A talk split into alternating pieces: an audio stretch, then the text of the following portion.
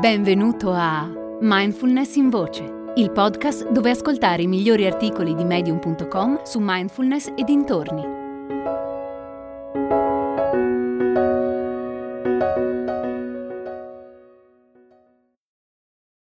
Alla ricerca di un nuovo inizio di Felicia Risenuver.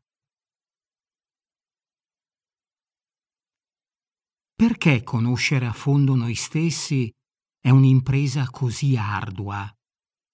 Paradossalmente siamo più estranei a noi stessi che agli altri.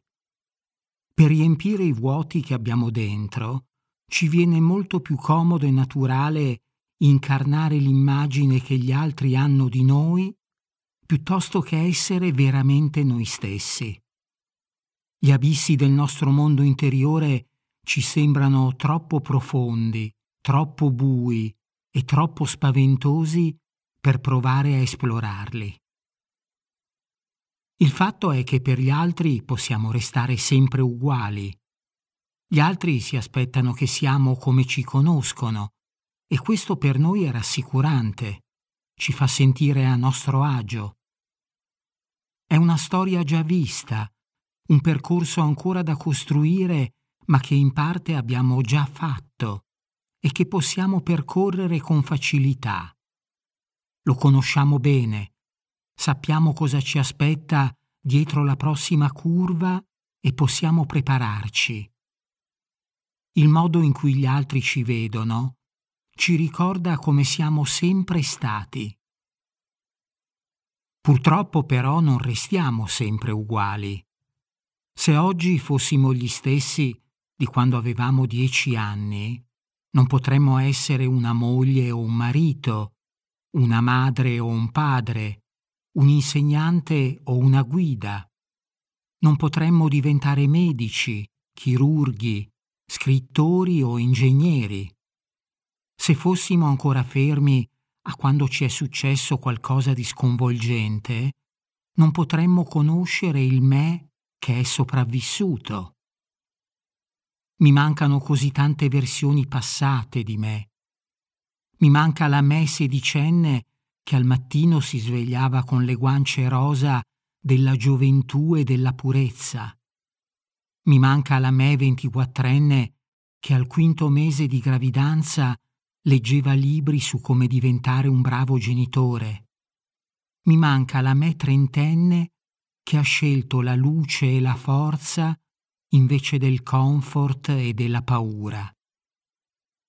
Mi manca la me che poteva provare gratitudine come se fosse una parte del vento e un ingrediente nel cibo.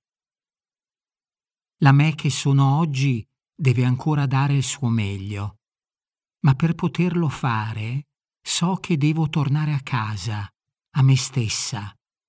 Devo smettere di pensare a quanto ero brava allora e iniziare a dare valore a ciò che di meraviglioso c'è in me adesso. Così facendo sarà molto più facile stare nel momento presente. Quello che ho intenzione di fare è cambiare il dialogo interiore che ho con me stessa. Voglio dare più voce a ciò che di buono mi sta succedendo qui e ora e zittire l'eco costante di ciò che è andato male o non ha funzionato. Voglio imparare a stare con il silenzio che c'è in me, che non aspetta altro che essere riempito. Voglio abbracciare il mio riflesso e invece di distogliere lo sguardo per paura che pretenda troppo da me, voglio stare a testa alta di fronte a me stessa, per me stessa. Voglio liberare la trama della mia vita dalle mura in cui l'ho rinchiusa e guardare fuori, alla ricerca di un nuovo inizio ancora tutto da scrivere. È nata la nuova community di mindfulness in voce. Si chiama Discord e raccoglie persone interessate alla mindfulness, alla meditazione e alla crescita personale. Con Discord puoi interagire direttamente con me o con altri ascoltatori di mindfulness in voce per scambiare idee sulla pratica, fare domande e condividere esperienze. È facile. Qualsiasi app stai utilizzando per ascoltare questo episodio, nella descrizione troverai un link. Seguilo e lascia un messaggio di testo o un vocale sul tema dell'episodio. Risponderò personalmente a tutti i messaggi. Ti aspetto su Discord.